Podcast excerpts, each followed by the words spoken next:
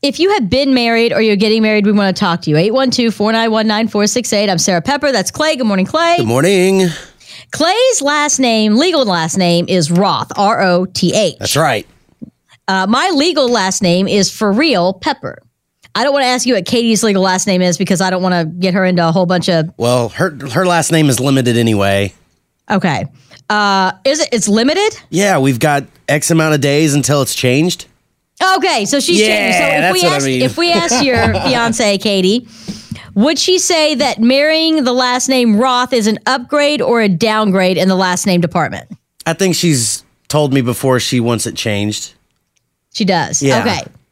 Because I have a friend and she got married last year and her new last name is DeJunker. Oh my God! No way. And I love it. That's 'Cause It doesn't look like DeJunker, right? And her husband, he's a pilot.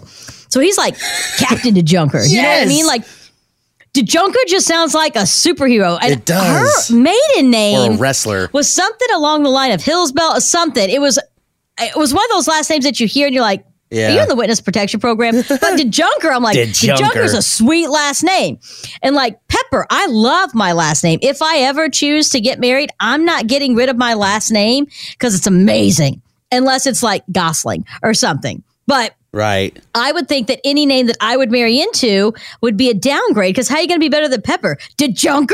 Is an DeJunker? upgrade. Oh, so love if you've it. gotten married, we want to know if your married name is an upgrade or a downgrade. 812 491 9468. Hot 96.